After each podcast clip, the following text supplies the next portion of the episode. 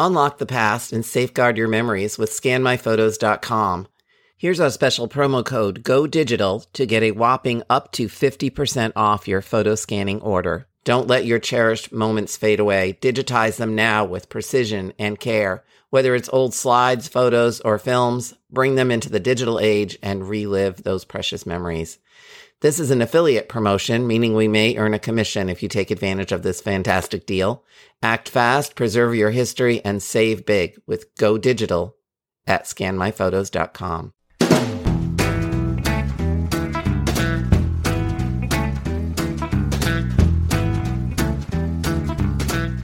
I'm Maureen Taylor, the photo detective. I really love family photographs, all of them, from the mystery images you find in shoeboxes and albums to the pictures you snap with your digital devices.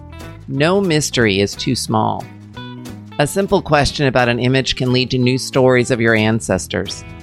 This means you can count on me to help you identify the people in them, offer solutions for preserving and organizing them, and yes, even guide you in the various ways to gather and share picture stories with your relatives.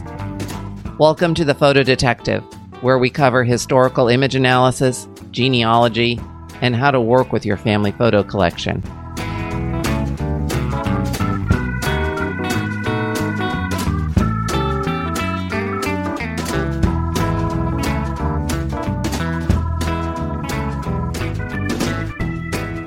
Hi, everyone. It is time for another installment of Ask Maureen. Thank you for all your questions on Facebook and for those that you sent me as well. So we have a lot to cover today. I've had a ton of questions. So someone wrote and said, I have dozens of large photo albums that were put together by my grandfather and father in the 1980s to the present. Do I take all the photos out of the pages and scan the whole page? So what I recommend when you have a photo album. So there's a few ways to treat it. You can photograph the entire page with your smartphone camera, or if you can scan it, that's the whole page. That's good too. And then make sure if these are the large, oversized toxic albums with the bad plastic overlays and the toxic glue and all of that, that you then recreate the order in another album. And you may be wondering, well, where can I get such an album? There is a company near me. I have been to their facility and I love their stuff. They sell beautiful paper albums. They've been around for oh, a long time now and they make absolutely gorgeous albums. So you want to photograph or scan the page with the photographs on it in the order in which they are. Then you can uh, transfer those images if they're in those toxic albums to a good quality acid and lignin free album.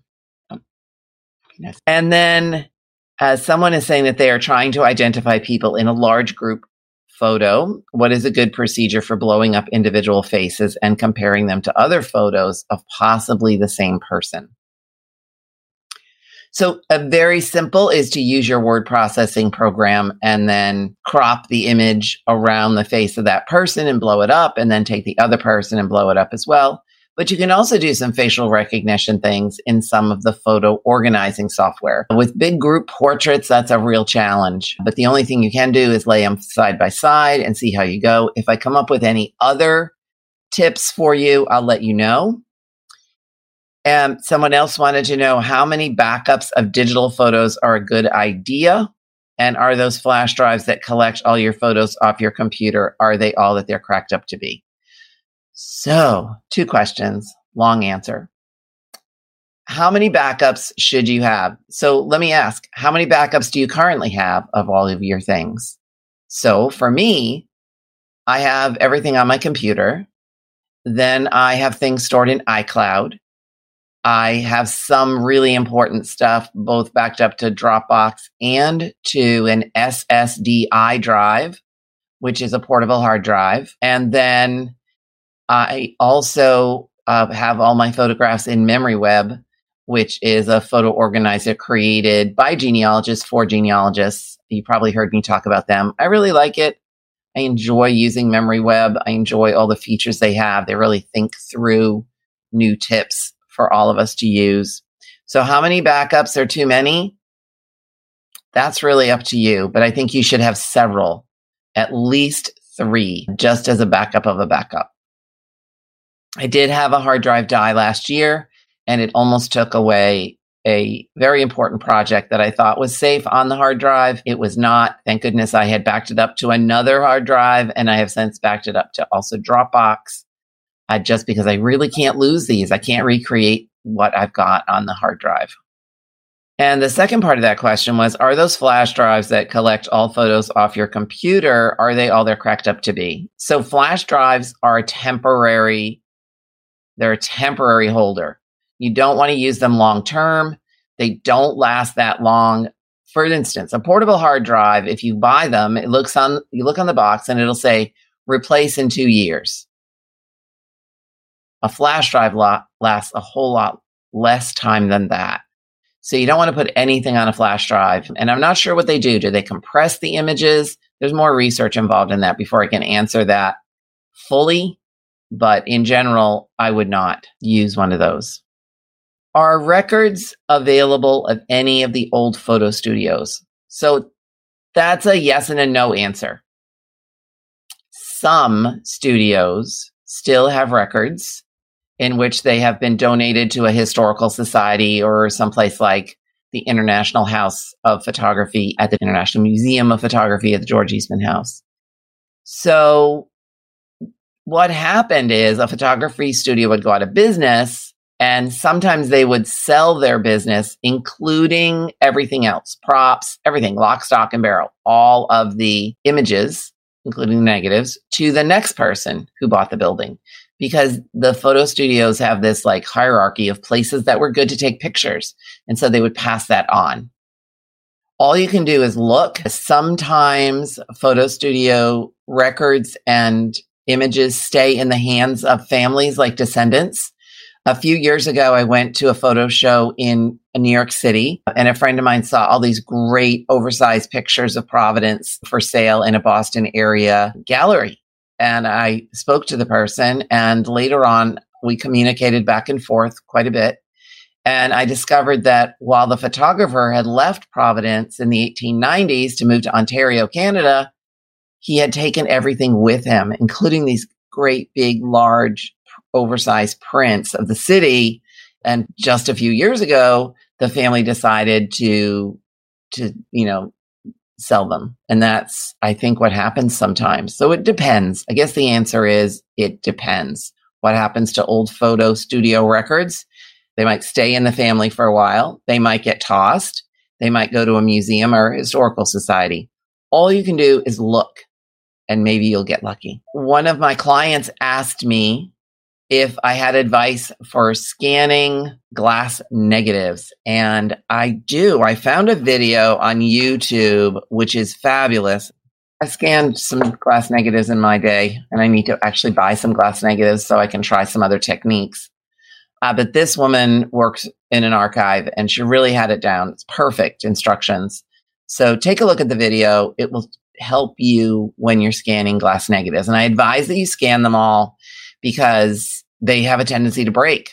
So it depends on how you you store them as well. The common thought is you store them store them upright with cardstock between them in a very heavy box. You know, you don't want them to fall and break because that's what will happen. What number or type of pencil is best to mark the back of photos from the early 1900s? So here's my answer. You can use an ebony pencil but they're rather thick and you need a special pencil sharpener. Or if you go to an art supply store, you can get a 6B or an 8B pencil, and that's B, put that in the in the thing as well. 6B or 8B, not H, pencil. This is good for writing on the back of heritage images if you want to write on the back of resin coated pictures from the 1960s, then what you really want to do is invest in a pigment ink marker, like a Zig marker. art supply stores have these as well. Amazon has them by a dozen. So you can do all of that. So remember, pencil on cardstock, resin coated paper. You need a pigment ink marker, something that's bleed proof, quick drying, smell proof, all of that, and very, very readily available. So does anyone have any other questions for me that they want to put in the chat before I get on to the last few questions that I have? I hope you're going to join me in February for my podcast. I the whole month is focused on tintypes.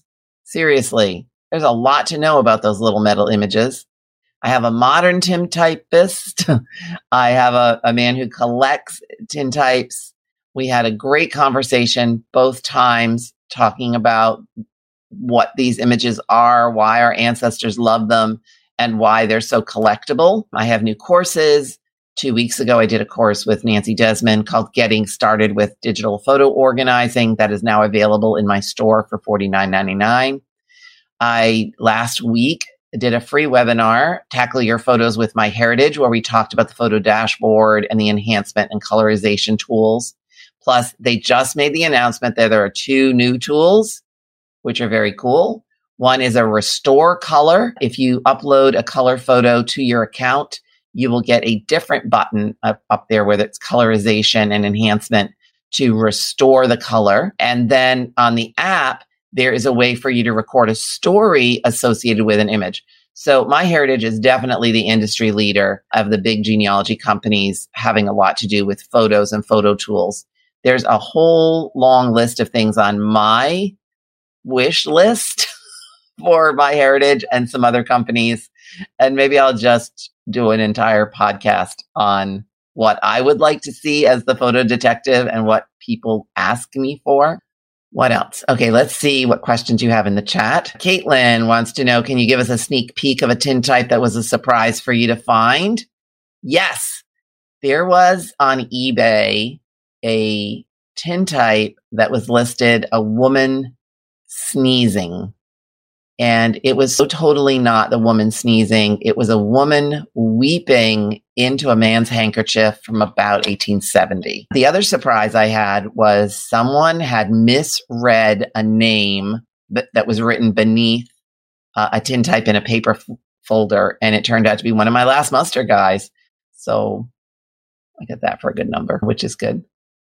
And Claire wants to know that in the 1890s, Providence photographers, do you know if there's a good list of years those studios were in operation apart from mining the city directory?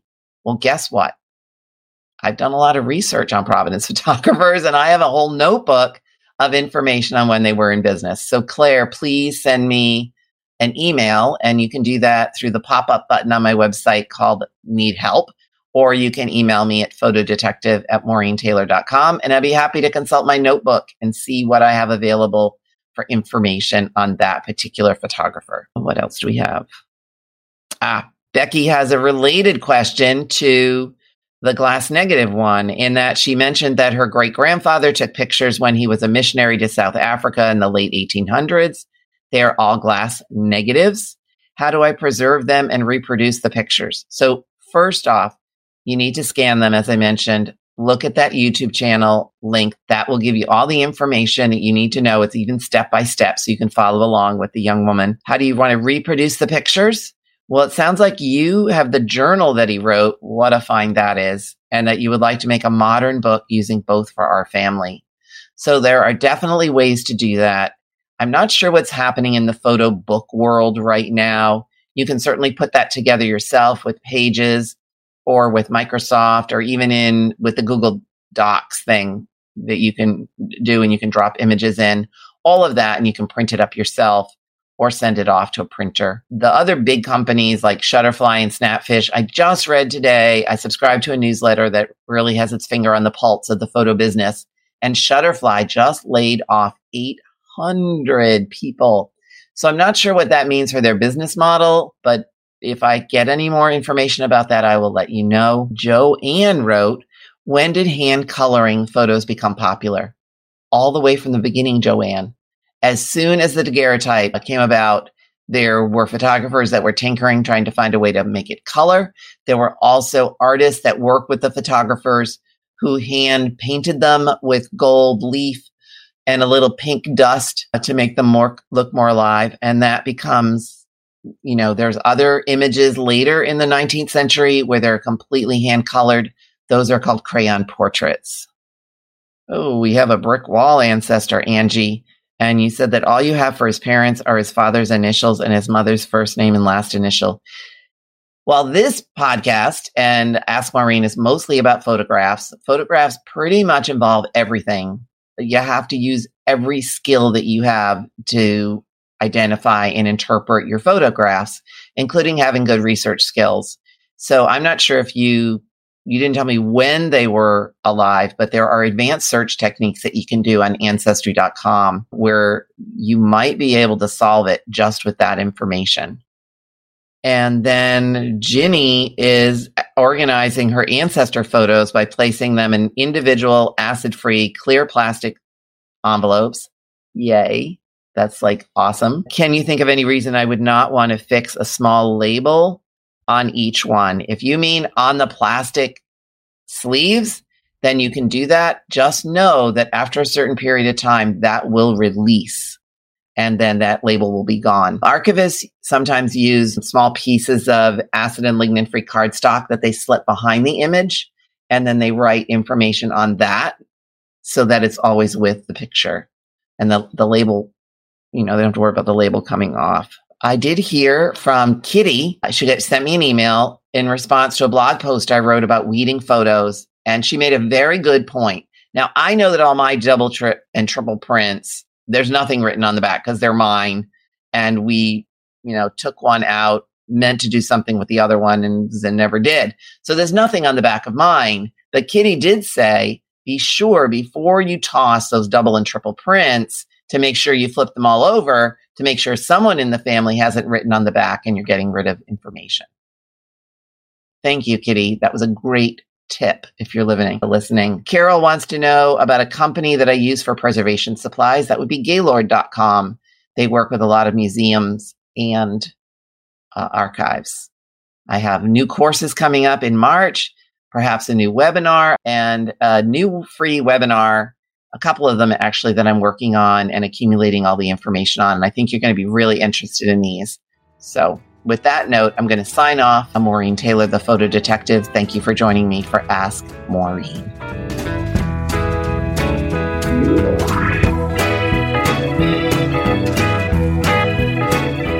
If you enjoyed this episode, please share it on social media, leave me a rating and a review and if you know of a friend or family member who's also interested in family photographs, share this episode with them too. See you next time.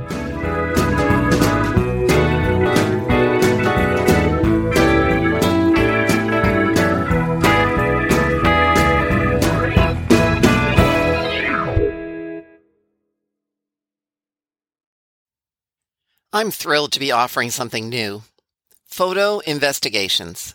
These collaborative one on one sessions look at your family photos. You and I meet to discuss your mystery images and find out how each clue and hint might contribute to your family history. And trust me, these images can reveal so much in your research. I have decades of experience in the photo, genealogy, and history industries. This is your chance to learn from me and discover the stories in your family images. You can find out more by going to MaureenTaylor.com and clicking on Family Photo Investigations.